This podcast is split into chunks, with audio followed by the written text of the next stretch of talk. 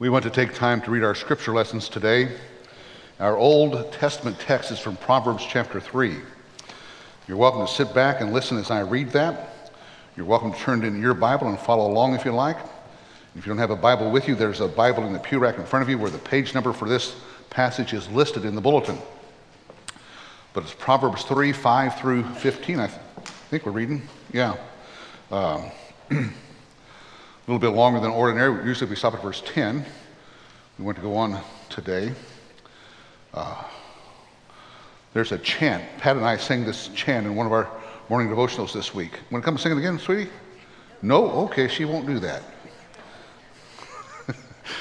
I love to sing it. It's a nice, nice chant. Proverbs 3, 5 through 15. Listen here to God's word.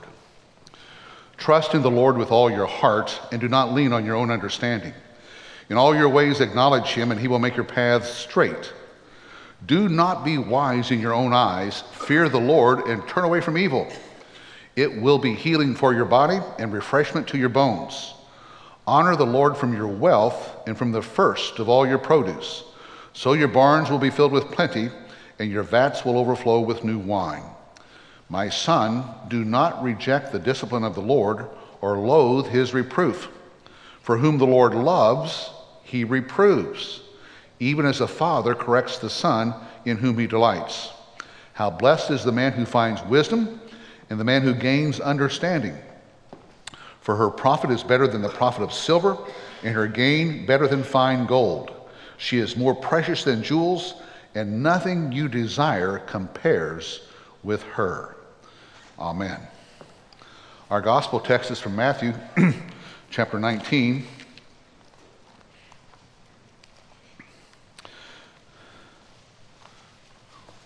How do you memorize things, where things are? This is the, the text that says, with, with men this is impossible, but with God all things are possible. I know it's in Matthew 19 and around verse 27 because in 1927, Babe Ruth hit 60 home runs. Just saying, there's just different, I think about this, you know, different ways which you know, your mind just sort of works around. Whichever way it is, uh, remember what the text says. So this is the story of the rich young ruler. This is not a parable. This is an event. Actually happens. As are the questions that follow from the disciples and Jesus' answer to them. So these are not parables, but real events. Listen here to God's word. And someone came to Jesus and said, Teacher, what good thing shall I do that I may obtain eternal life? Jesus said to him, Why are you asking me about what is good? There is only one who is good. But if you wish to enter into life, keep the commandments. Then he said to Jesus, Which ones? And Jesus said, You shall not commit adultery, or you shall not murder, you shall not commit adultery, you shall not steal, you shall not bear false witness. Honor your father and mother, and you shall love your neighbor as yourself. The young man said to him, All these things I have kept. What am I still lacking?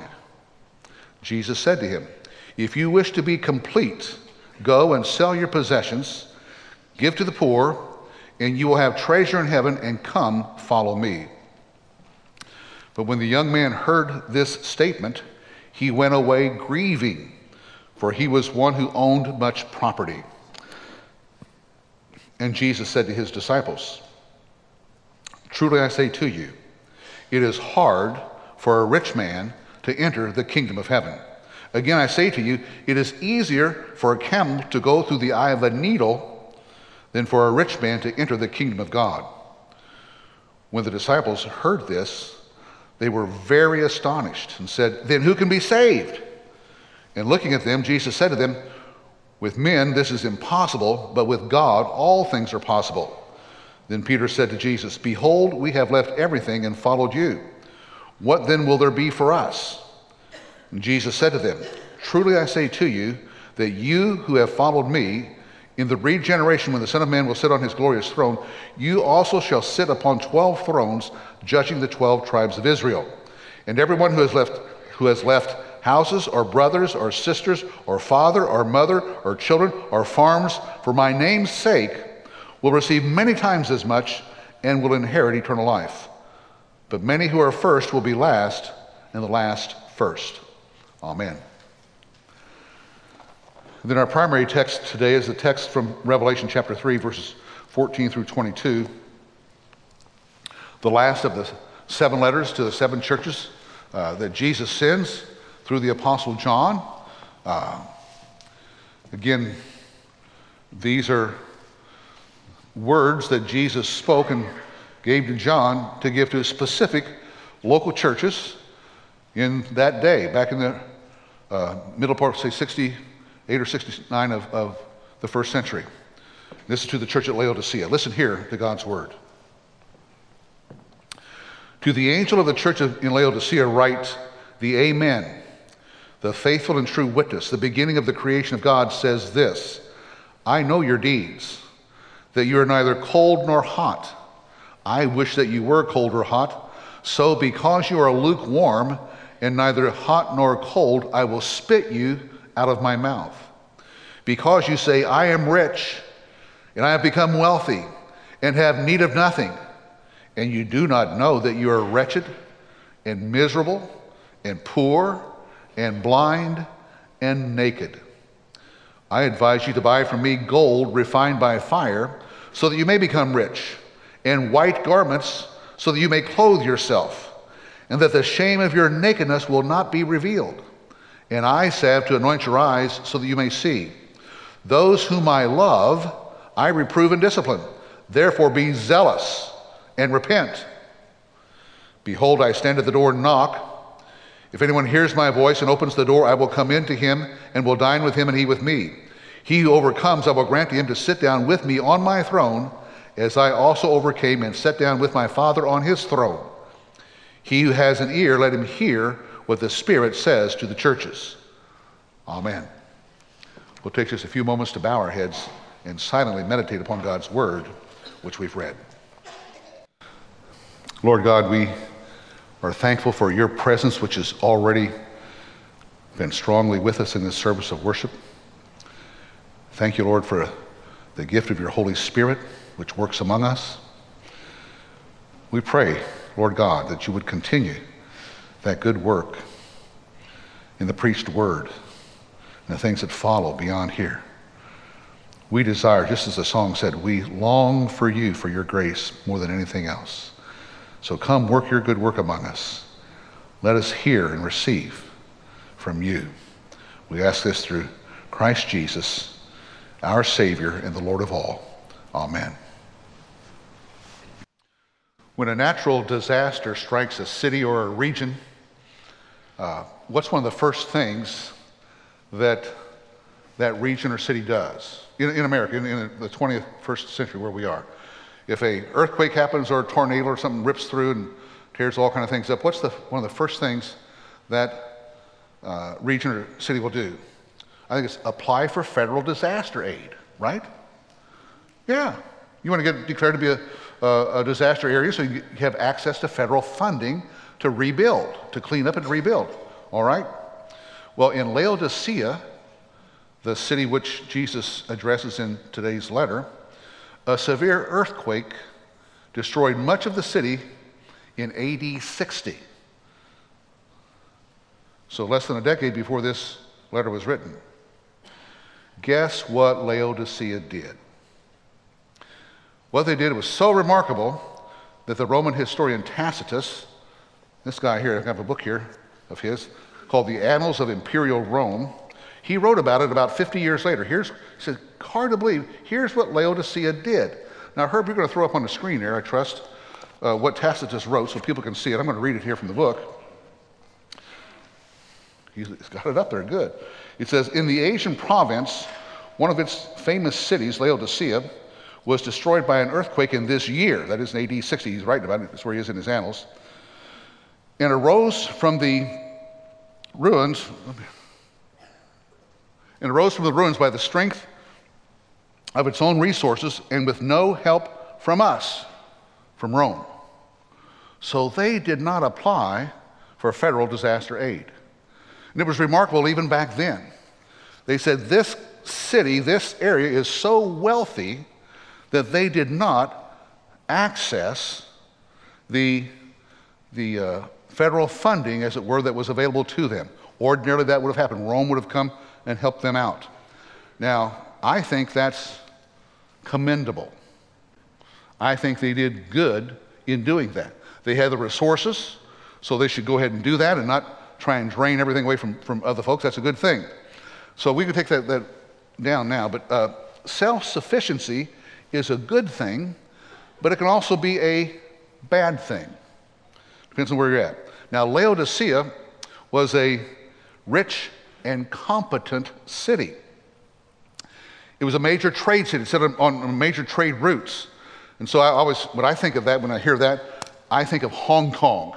I was in Hong Kong twice while I was in the Navy. And uh, uh, Hong Kong port is just bustling with, with ships from all over the world, going back and forth, back and forth, all over the place. And they're trading everything. There's financiers there, and there's, there's all this stuff going on. They were sort of like that. They had financiers, they had bankers, they had millionaires, they had all jobs galore. They were a place to be.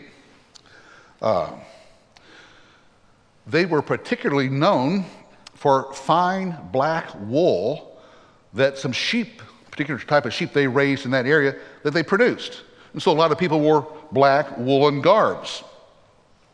And they even had a medical center. I doubt that it compares with Jefferson downtown, but it's a pretty good center. Uh, it was known for its salves, things that you put on. And it even had a salve that one could put on one's eyes if you got, uh, had some issues with your eyes. They had stuff for that. All of that was there, and they had financial resources, and they could do a major rebuild when the city was destroyed without help from Rome. All this is good. There's nothing bad about it unless you get cocky. How's that? Right? Unless you get a little cocky about it. Well, apparently, the church in Laodicea had imbibed the culture of the city. And Jesus' reproach to them, I've always found to be very scary. I mean, he reproaches them severely. He has no word of commendation for them. I always think, man, what about me? Right? Well, what about, what about, what about my church? What about my land? What would Jesus say if he saw us? He does see us. If he spoke, what would he speak to us? How would he evaluate us? I'm doing really great, but, but, but am I really? That's the question that we ask and we try to find out. Well, he identifies himself to them as the faithful and true witness. That is, what he says is absolutely accurate, spot on, not off in even one degree. And he says, You say of yourself, I am rich. I have become wealthy. I have need of nothing. You ever been there? Sometimes we are. We get a little cocky. We feel pretty good.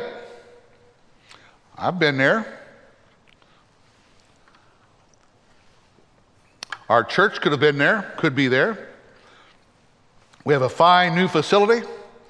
We paid off our mortgage. We have no indebtedness. We're wealthy.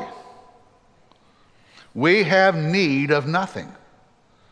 Oh, we dare not say that, right? We dare not say that. We dare not think that. We dare not say it, but we dare not think it in our little pea brains and little hearts as well.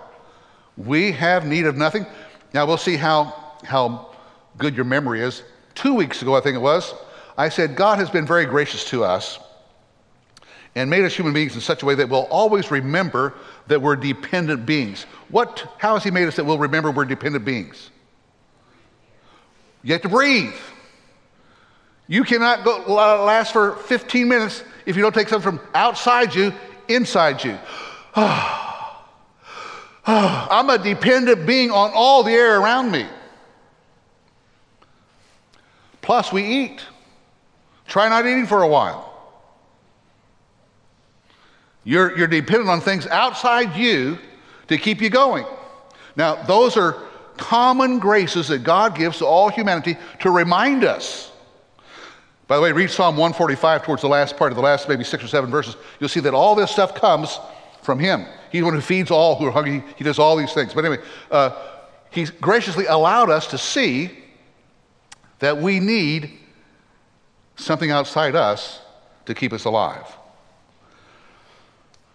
Well, Jesus tells them that. Here's what you say about yourself, but are you teachable? You know, do you need a teachable spirit, a teachable heart? Uh, here's a, another slide that will, uh, I think, we're back here looking around, we'll see if there's anything, will come up? This is the one from Proverbs 3. It does. It says, Do not neglect the discipline of the Lord or loathe his reproof, for whom the Lord loves, he reproves, even as the Father corrects the Son in whom he delights. That's a good verse to know. Those are good verses to know. Does the Lord love you? We all say, I want to have the love of God on me. Well, if he loves you, he will reprove you. That means you need, I need, to have a teachable spirit from God. All right? Uh, so do not reject reproof from God. Don't push it off. Says, do not reject. You can. You say, no, I don't receive that. I don't believe that. I refuse to get that from God or whichever instrument or servant God chooses to speak to us through, because it doesn't always come direct from God. It could be someone speaking to us. And what does he say? He says, You know what? You say you're rich, wealthy, have no need of nothing. He says, You are wretched, miserable, poor, blind, and naked. Whew. Jesus, tell me how I am. You're poor, miserable, wretched, blind, and naked. That's how you are. That's what he tells them. Sweet, mild, gentle Jesus, who always affirms us. He says, Here's who you are. I can only think of one condition that's worse than that. You know what's the condition that's worse than that? It's when you have a sixth attribute, which is you do not know it. you do not recognize it. That's the way you are, and you're not even aware of it. That's a worse scenario. Now, I mentioned how much time I got? Oh, plenty of time. I mentioned that God doesn't always speak to us from heaven. We don't always just hear a voice. I've never heard a voice from the sky, by the way. Uh, but he often uses things we read, someone speaking to us. Early on in my Christian life, I had my cousin's wife, Bonnie Blake, rebuked me. I was living in their basement for a time being. I was transitioning to another place. I was living in their basement. And uh, I was saying some kind of stuff. And she rebuked me and said, John, you're just not grateful at all. I don't know, it wasn't about them, but something else. And I don't recall what it was, but I remember how I reacted. I was offended. Who does she think she is speaking to me like that? Telling me that I'm ungrateful. Yeah, I was offended. And then I began lining up all the excuses and I was in denial. I became an Egyptian, right? Lived by the denial. He said, Oh, no, that's, that's, that's not true at all. That, that can't be true. So I do that. But then, because she spoke and the Spirit of God spoke through her, I came under conviction. You know, that's right. My heart was pierced and broken. And then I repented. Here in the text from Revelation 3 says, Be zealous, therefore, and repent. The title of the sermon this morning is Let's Get Radical. Let's get zealous. Let's repent. Do you know that's a, that's a radical act in our day to repent?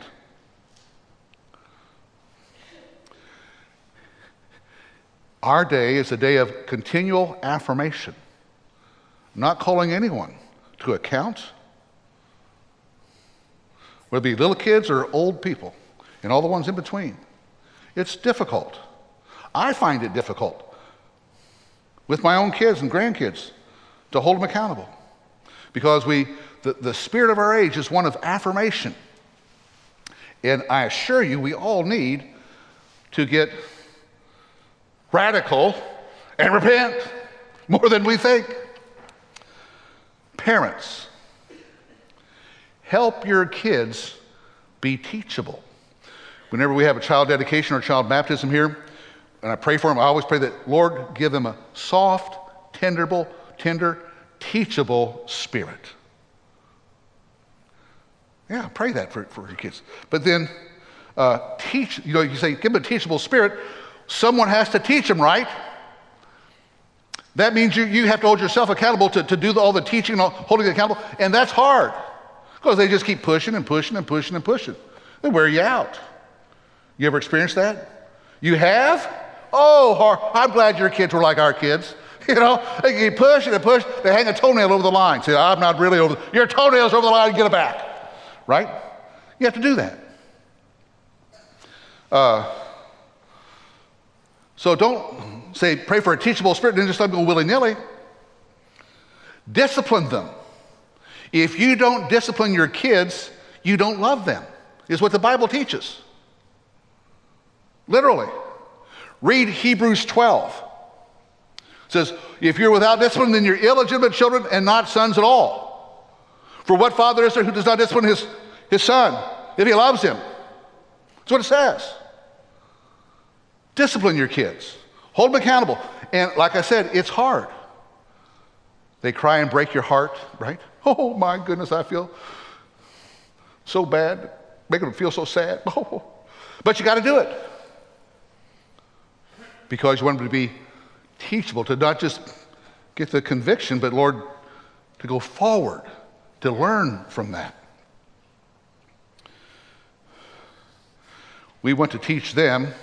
Herb, you throw that next slide up here if you would, please. It's a good verse from Lamentations 3 40 through 41.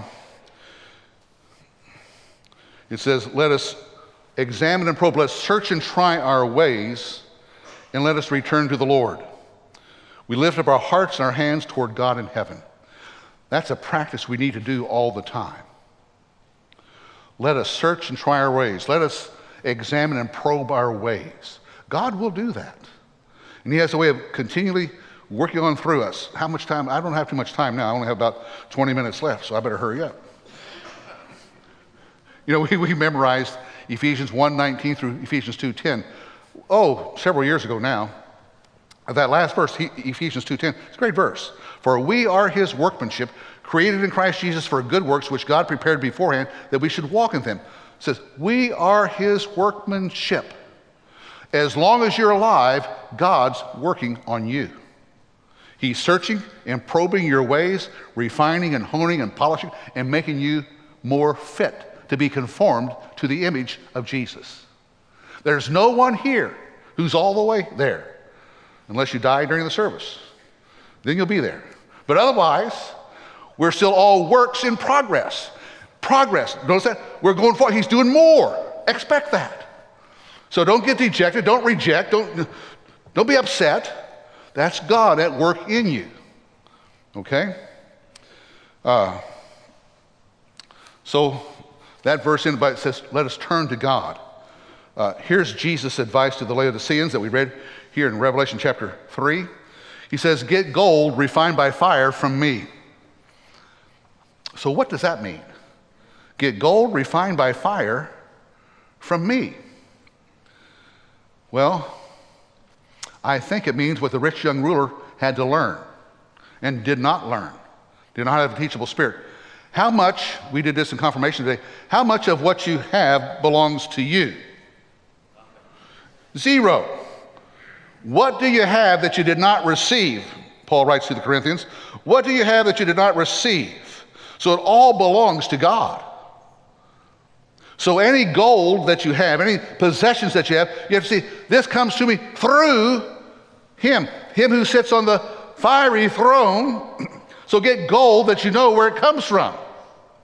It's not my gold. It's not my silver. It's not my house. It's not my all these things. This comes from God right? Buy for me gold refined by fire.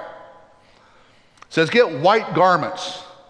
Now, of course, they would have been people who, who are wearing that black, wonderful wool that, that you only find there in Laodicea. He said, You need white garments, and that refers to the righteousness of Christ in which we're clothed. It's, the, it's like on the Mount of Transfiguration when they saw Jesus and he was clothed in, in garments whiter than any launderer on earth could make them. Get from me, because my, the Lord Jesus, my righteousness will clothe you and will cover your nakedness and will be just the exact thing that you need before the Father. You know, even our best works in this life are marred by sin. That's what total depravity means, by the way. It doesn't mean that we're totally depraved. It means that even my best work, I love my wife. I'm, you know, I walked the dog this morning in the rain.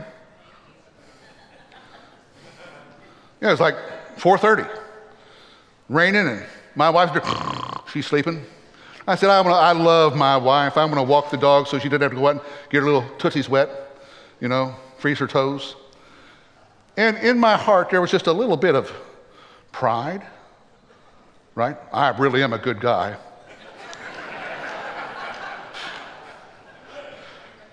now you realize that's not a good thing to think.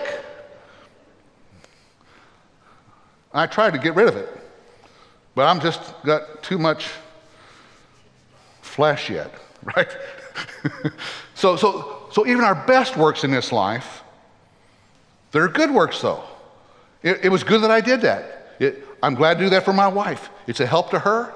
She doesn't need to be out there. I can be out there, it doesn't bother me. And the dog can be out there. He likes to be out there and do that. So that's good. It's good work. It's not perfect. All right? Um, so, gold that's refined by fire, white garments, eye salve so that you can really see. Now, let's have another projection up here if we got one. Please, Herb, what's it? Do not be wise in your own eyes, but fear the Lord and turn away from evil. Not my wisdom, but God's. We need to know that. Because we'll come up against things we read in the Bible, we say, I, I don't think that's right. I don't think that'll work. Whatever it may be, we need to say, God, you're right. I don't understand this. I don't completely comprehend. I don't know how to apply, but I believe you're right. That's a teachable spirit. That's salve. And then God will help you. Now, notice how that verse ends. If you're going to be wise, if you're going to get uh, salve, you will turn away from evil.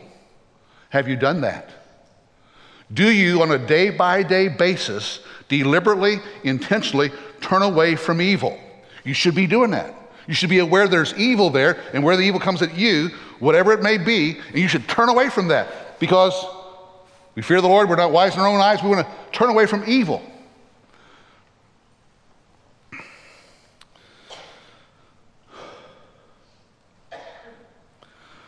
Okay, thank you, Herb. so we need always to hear this message of love from the Lord Jesus Christ. He stands at the door and knocks. Now, I know that we always think of that as standing at the door of the sinner's heart and knocking there. But in this text here, he's knocking on the door of the church at Laodicea. He's knocking on the door of the church of Leidy's church in Souderton. He's calling the church to, hey, hey, church, come on. I'm here. Will we let him in? He does knock at our individual doors. He lets us know that we need to uh, receive Him as well. If I preach long enough, the snow will be gone. I can see everyone sort of glancing out the window there saying, Oh my, how deep is it going to get?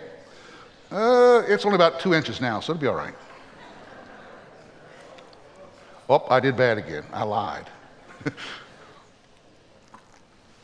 well, listen.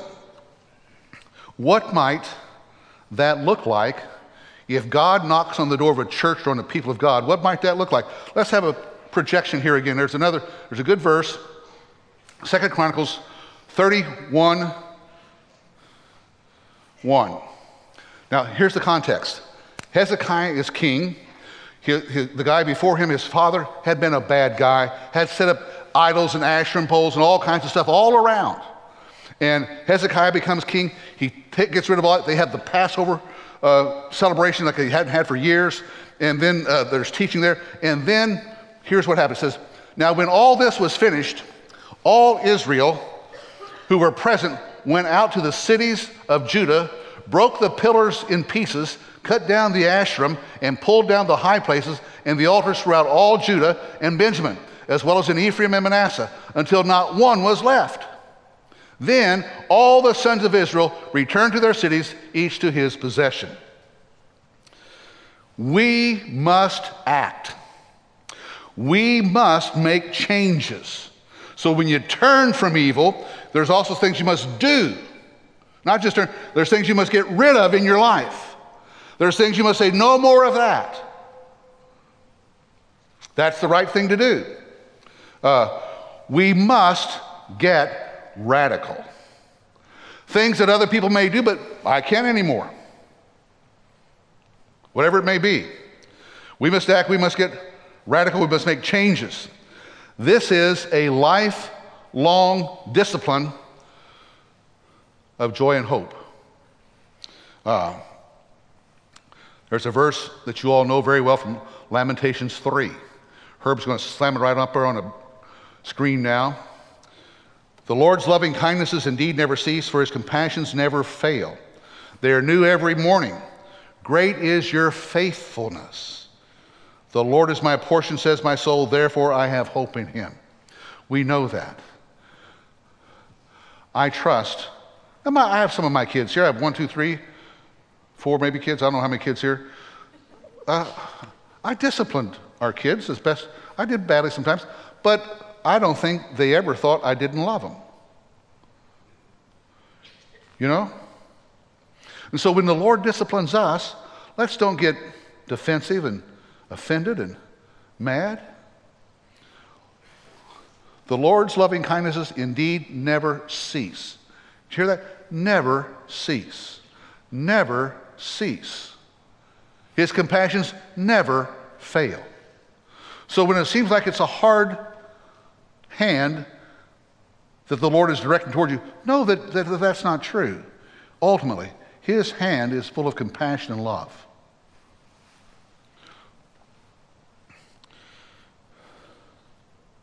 So, how might that look in our lives? You can go ahead and take that down, Herb. I would say this where we need to be, what we need to be doing, we need to volunteer more often for things here and for things in our community and bear witness just through, through volunteering, being involved with other people, not sit so much in just our own home. We need to share. We need to be really willing to share things that we have. We need to be willing to share our testimony, our, our witness for the Lord Jesus Christ. We need to do that. We need to share. We need to be willing to help people, help others, talk to them, give aid, whatever it may be. And we need to pray. We need very, very much to pray because uh, we're not to the place where we don't need anything. We need everything. So we need to pray. So I, uh, I'm a little bit over. I want us to close today with a chorus. And um, Herb's going to put it up on the screen. Do you know this chorus? How many of you know this? You know this chorus? Several of you? We're going to sing it through twice. I'm going to start you here. Stand, stand up. You can't, you can't sing sitting down. Stand up. This is a declaration. This comes from our text. That's why we read extra part of, of Proverbs 3 today. Uh,